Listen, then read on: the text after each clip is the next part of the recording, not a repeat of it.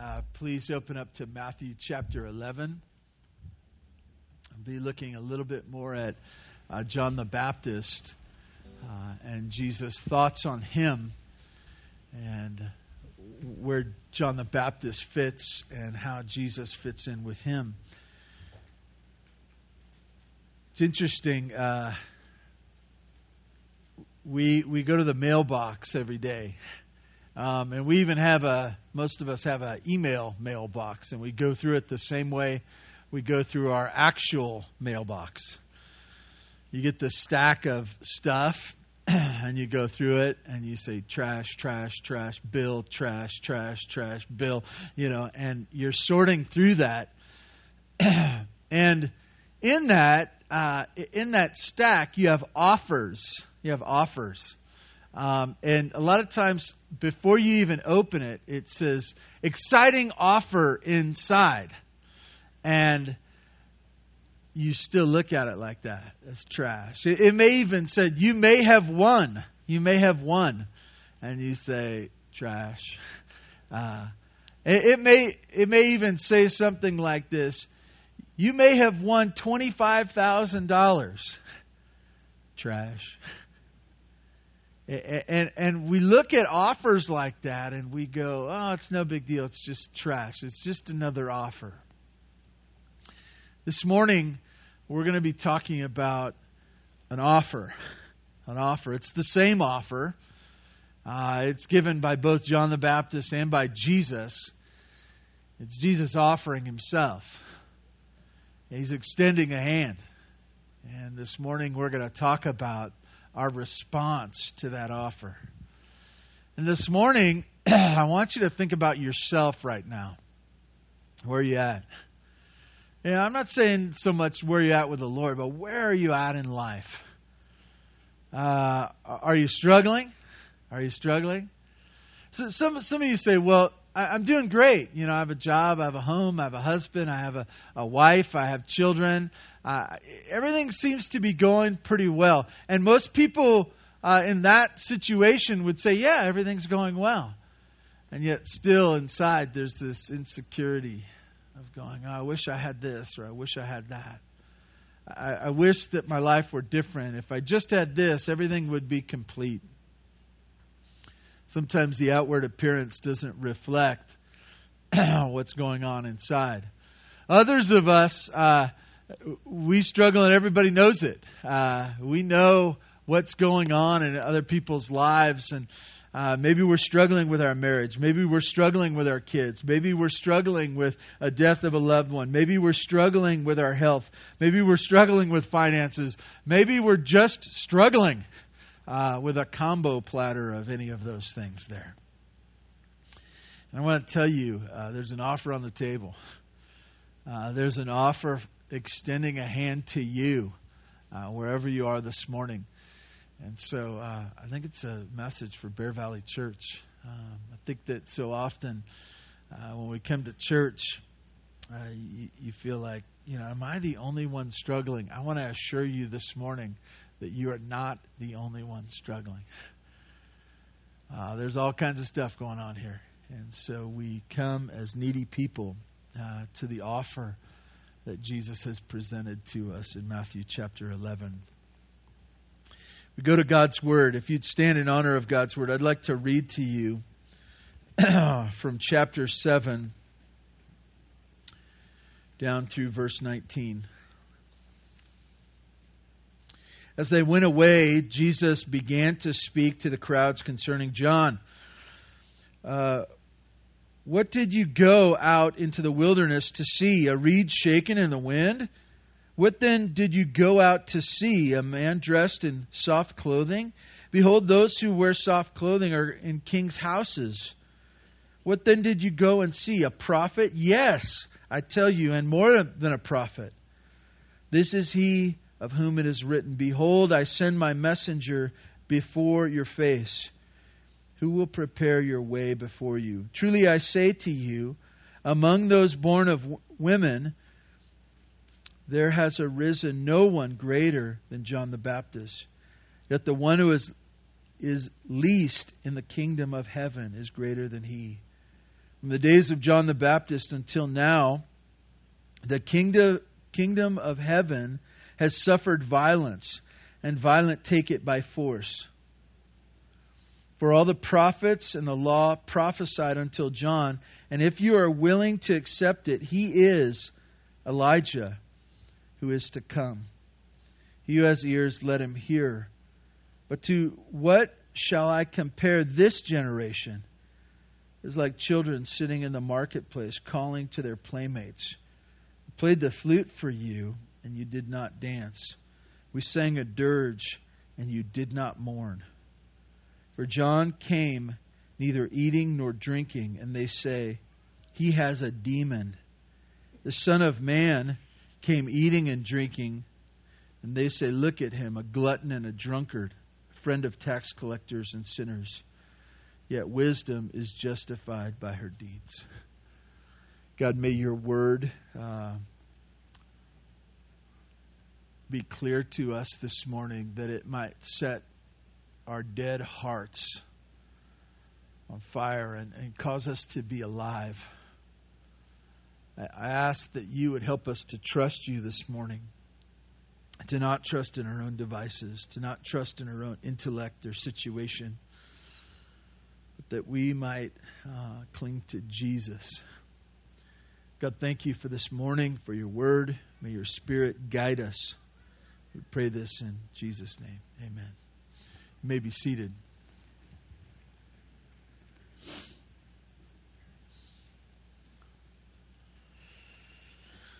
So, uh, I wanted to tell you last week I preached part of this message, and I'm just going to preach this message again. Uh, there was much more in the passage that I wanted to get to, but we had the kids with us yesterday, last week and uh, yester week, um, and uh, so I wanted to do some of these things again. I feel like uh, God's. It, the reality is, uh, I just needed two weeks to learn all I was going to share, and so uh, sometimes that happens. John the Baptist. He has come. He uh, is is imprisoned at this time, and he's concerned with: Is Jesus the Messiah? Is he the one that is to come? Uh, the one that we've been waiting for. He made a great profession earlier in the sense that God had uh, used him to point to Jesus, and for whatever reason, he uh, still wanted to know if Jesus was the one or if there was another. And after, so he sends his disciples, after he sends them back with the message, tell them what you have seen. Um, Jesus turns and talks about John, and he talks about him in a way of the message. Like, your messenger was like this.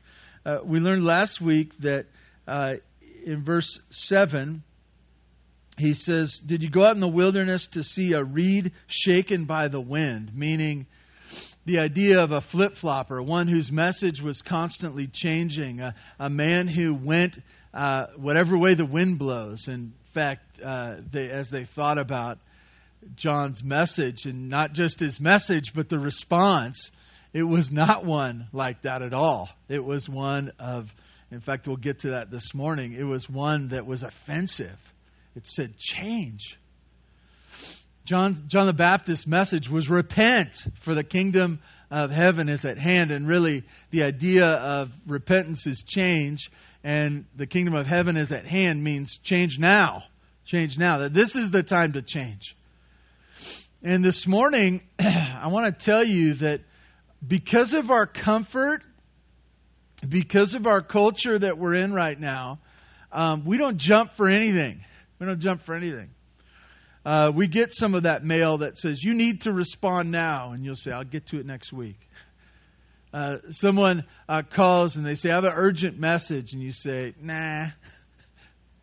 Eh, eh, we, we, we don't jump because we, we feel desensitized and we feel like we're in charge. And so the idea of repent now, change now, uh, isn't really a message that we respond to very well. And it's true for John the Baptist as well. Many people heard him say that message and they went, nah, I'll just stay where I am. I'll do it when I get to it. It's interesting that the same message that John the Baptist gave Jesus said the exact same message. He was preaching the same message repent. It's time, it's now. And so Jesus and John the Baptist have a, a singular message that they share John first and then Jesus. And so we see him not as a, a flip flopper, but a stable message, a singular, clear message. In verse 8, it talked about that him being this messenger was also not one who was a rich man, uh, someone that was attractive. In verse 8, what then did he go out to see? A man dressed in soft clothing? His clothing did not share with them that he was someone to be listened to, but rather um, uh, it was simple. It was, uh, you know, wilderness type clothing. And so uh, John is a simple messenger with a, a simple, clear message. As it goes on, the passage, we see that he is sent from God. He is sent from God.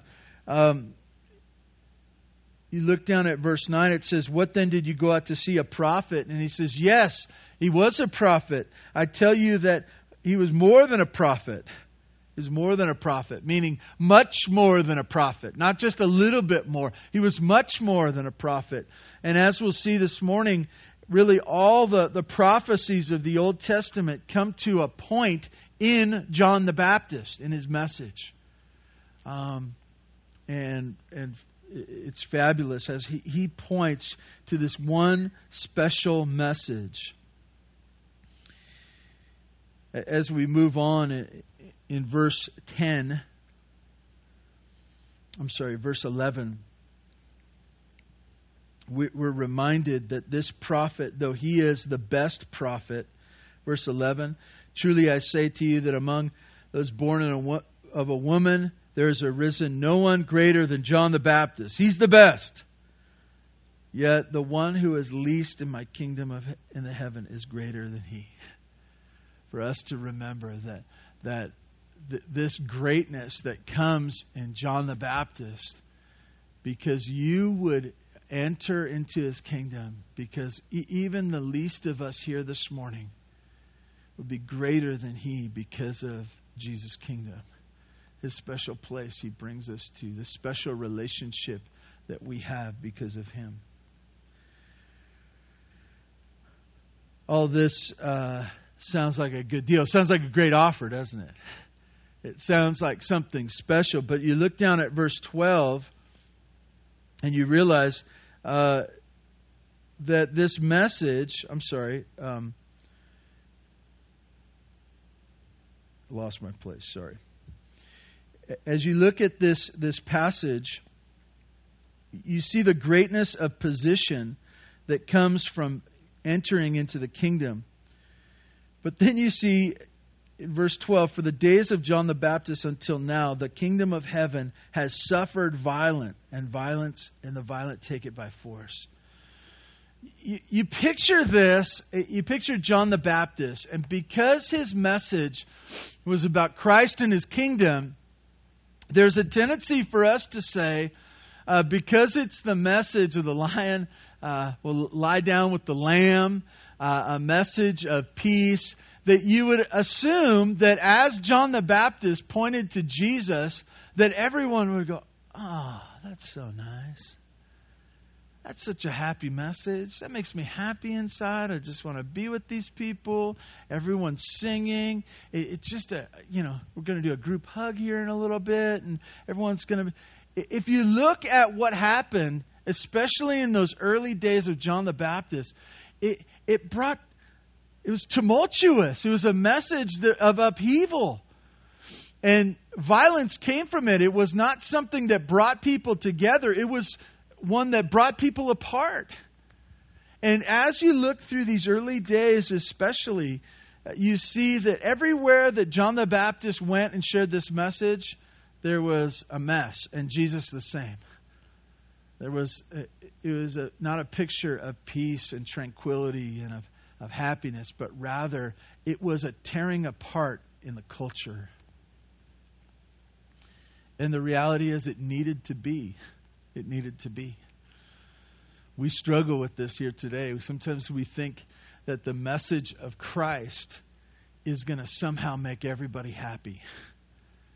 Uh, this last week, and I, I just fear saying this, it's not in my notes. It was in my notes, and then I took it out of my notes and I put it in another place, and it's not in my notes. But this week, uh, over the internet, uh, they've been talking about Joel and uh, Victoria Osteen and just their message of obedience to God as being somehow the, the purpose of it is to make you happy and God happy and everyone's happy.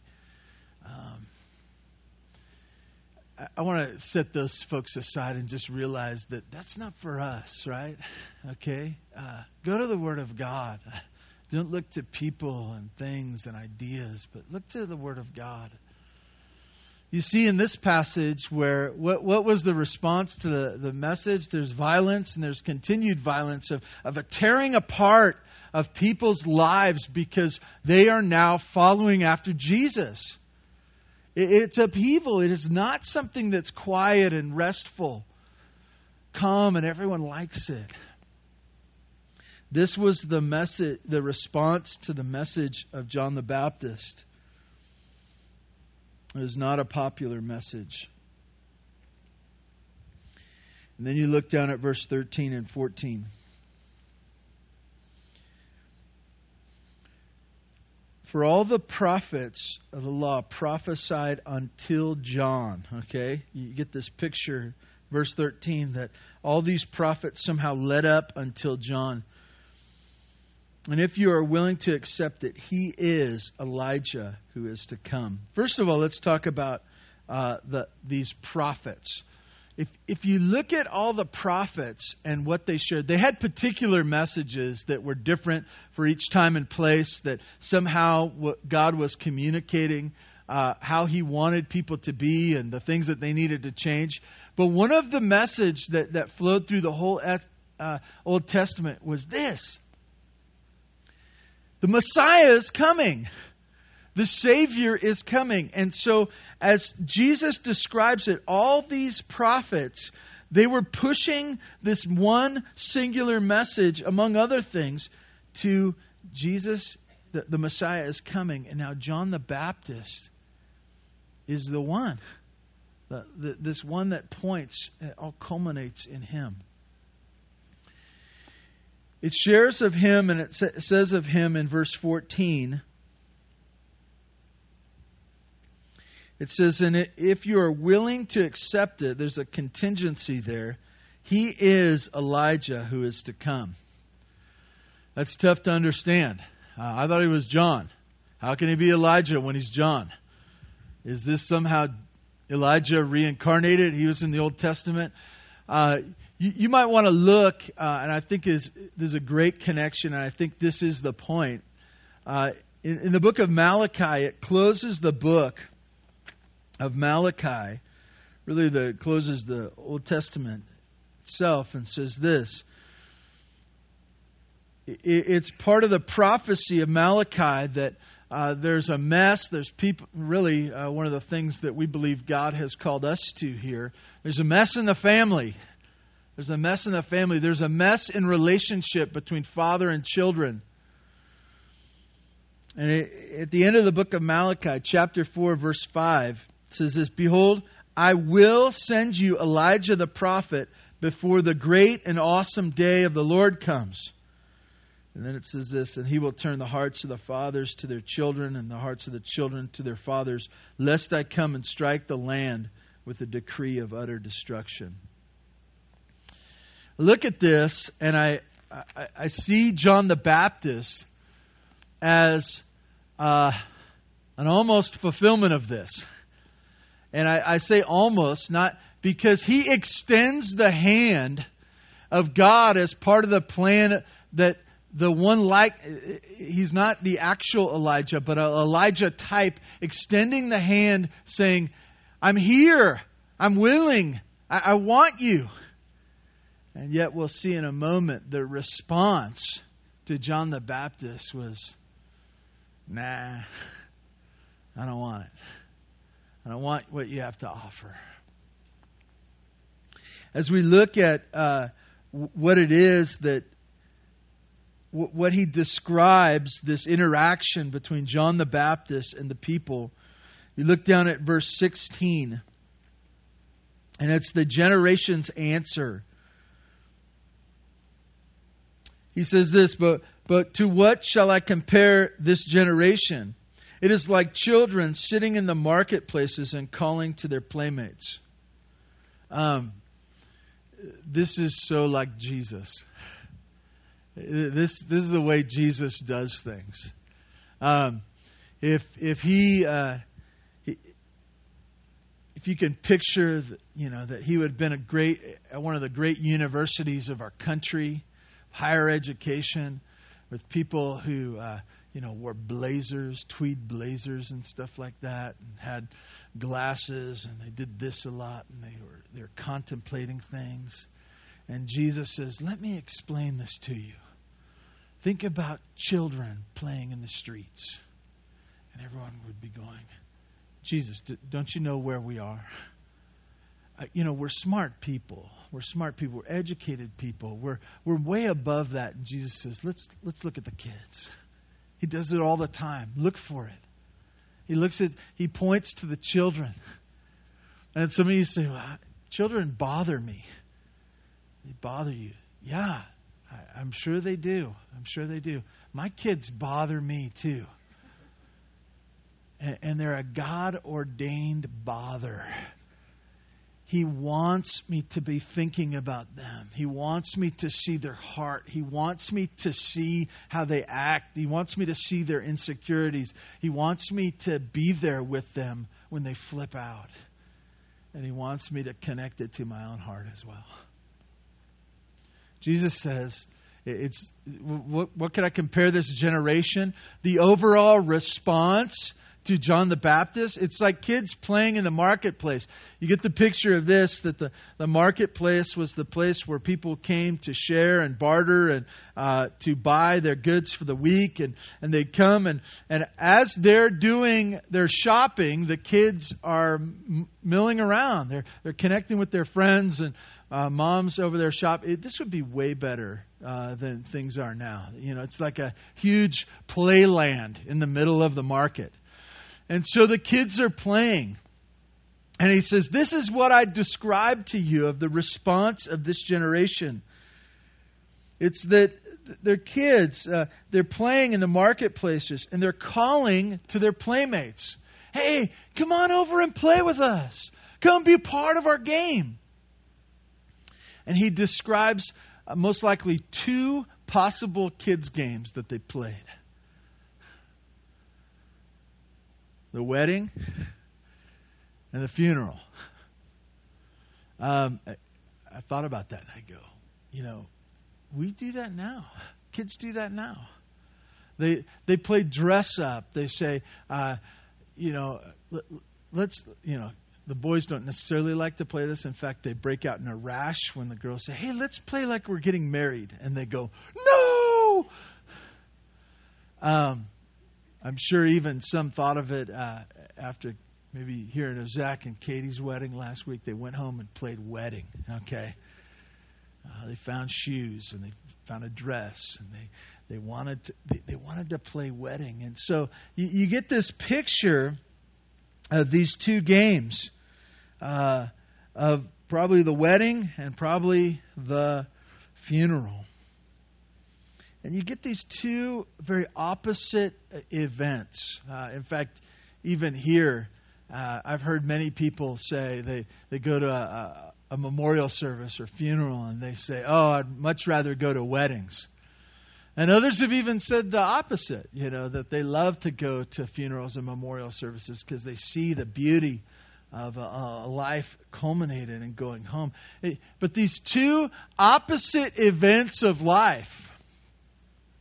And so the, the playmates are out in the, the marketplace and they're calling to their friends and they're saying, Hey, come and play with us. Um, we're, we're going to play wedding. Let me, let me play the music so you could come and it'll come and come dance with us. And this was part of this. And what was the response? What was the response? Well, they were backing away, going, "No, I don't play wedding. I don't, I don't, I don't, I don't dance. I don't dance." You know, it's like a middle school dance. The, the boys are like, I, I'm not going to be a part of this. I'm too cool for school. I, like I don't I don't involve myself in that. That's an offer. That's an offer that I'll refuse. That's an offer that I'll back away from. And the, the kids are calling and they're saying, Come, play with us. We want you to play. I'm playing the music so that you can come and be with us. They say, No, I, I don't accept your offer. That's the first game. The second game uh, oh, you, you don't like that music? You don't like that game? Let's do the funeral. Let's play the dirge. Maybe that would be something that we'll do that instead, okay? Because we want you to be with us. We want, we call you to come. So we'll play that. You know what the response? Same response. Same response. Uh, I don't accept your offer. I'll just stay over here. You guys are looking pretty foolish over there. I'm not going to get myself involved with you the offer is given in two different ways and rejected in both ways. The children have called to their playmates, but their playmates have rejected them. You look down at uh, verse 18 and 19, and we have the specific responses to both John and Jesus. For John came neither uh, eating nor drinking, and they say he has a demon. Talked earlier uh, last week about his uh, eating habits. They weren't one of greatness. It was grabbing at grasshoppers and honey and whatever else he could find out there. That there wasn't fine things that he, you know, he wasn't a foodie, if you will. Okay, uh, and and people thought it weird. And so, what did they do? Uh, John has his offer. They look at him and they go, "He's weird. He has a demon." Look at what he look at what he's eating. You know, that's weird. He's got a demon. It must be. And, and this is the thing about rejecting an offer. Most of the time, when we reject an offer, we have to give ourselves a reason why. And if we don't just like it, sometimes we make stuff up. This is what they did with John the Baptist's offer. They said, He has a demon. We're not going to listen to him. He, he has a demon. Why, why did they say that? Well, is it was it his message? No, message seemed pretty convincing, but I didn't, just didn't like the way he looked, and he's eating, and so he must have a demon. On the other side of things, um, the, the exact opposite, it says this in verse 19: "The Son of Man came eating and drinking." So this should be good, right? He, he's just like everybody else. He came eating and drinking, and they say, Look at him, a glutton and a drunkard, a friend of tax collectors and sinners. Same message repent. The kingdom of heaven is a, repent now. You know, this is, and and the, the first offer where they say, Oh, he's got a demon. I'm not listening to him. And then the second offer, what? What do we do? They said, No way. He's a glutton and a drunkard, a friend of tax uh, collectors and sinners. That's who Jesus is. I, I'm not listening to either one. I'm not listening to either one. And Jesus says this, and I want to point this out. I want to go back a little bit. I skipped over this. Um, if you look at verse 15, speaking in the midst of talking about the prophets, he says this He who has ears, let him hear. And the point of that is it's you know everyone's got ears, right? Everyone's got ears, and it's the idea of hearing, but not just hearing, but moving, moving. It's it's the idea that that upon hearing the message, that it would cause you to make changes and to embrace the change in your life. It's not just hearing, but it's moving. And then you see this at the end of our section that yet wisdom is justified by her deeds. Um, another way to say that is time will tell. Time will tell. Time will tell. If if these they, they were claiming some very big things that John was a, had a demon and that Jesus was this awful sinner. And Jesus says, Look, time will tell. Time will tell. And that's the reality for us too, is that we might be living our lives on great wisdom that we think is perfect, but time will tell. Time will tell. It will play out in our life and definitely in eternity. I want you to see this, and, and as Jesus has shared this, he's sharing with the crowd. He's mainly talking about John the Baptist, but he's also speaking of himself. And he says, The offer was extended, the offer is out there. What are you going to do with the offer? And really, uh, asking the question, it's easy for us to talk about this generation what's happening in our country today. I can't believe what's going on in our world. For us to bemoan that. But the answer might be answered generationally what, what's going on in our world. But the question is, what are you doing with it? What are you doing with Jesus? I, I look at a group of people and I sit there with you. I just happen to be able to share with you this morning.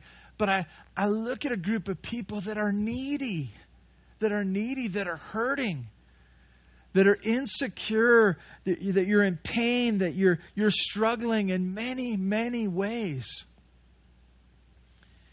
And you look at the offer of Jesus, who's there every week, He's there every day and, you're looking at him and, and you're fumbling through his offer and you're placing it beside the offers of the world and you go, let me wait on answering that because maybe I'll get a better offer than Jesus. I assure you, you will not. I assure you. And Jesus says, I'm calling to you. For some of you here this morning, He's calling to you in salvation, for you to give up your ways and to follow Him. And you say, well, what does that entail? It might entail dancing. Okay? And you say, well, I don't dance for anyone. He says, fine. Do your own offer. You say, well, uh, you know, I, I, I like my life the way it is. If you like the way your life is, just stick with it. But Jesus is calling you out of your life. He's saying, Repent, change, come with me, be a part of my kingdom. That's for some of you this morning. Now's the time for you to repent, for the kingdom of heaven is at hand. The second group here that, that you're a part of his kingdom, but you're looking back you're looking outside of his kingdom and your your life you're struggling and you say yeah uh, I, I, I know what i need I, I, I just need to to organize my life better I, I just need to organize and then i'll be happy I just need to make more money and then I'll be happy. I just need to get my kids in order and then I'll be happy. I, I, I just need to do better in my marriage. I just need to lose a few pounds. I just need to do a little bit of this. I just need to get a better job. And then I'll be great and part of his kingdom. I want to tell you that in Jesus, in Jesus is where we find our fulfillment. It's not outside of Jesus.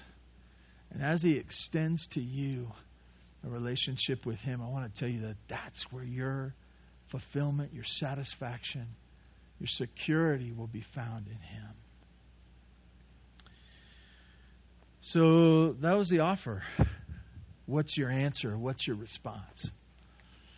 The generation has the wrong response. What will you have? Please join with me in prayer. Father God, thank you for this morning, for your word. God, I ask that you would thrill us with it. May we cling to Jesus, the King and his kingdom. God, uh, may these words continue to uh, be mulled over in our hearts this week, in our homes, in our relationships with our wife and children, our spouse. Thank you for this morning. In Jesus' name, amen.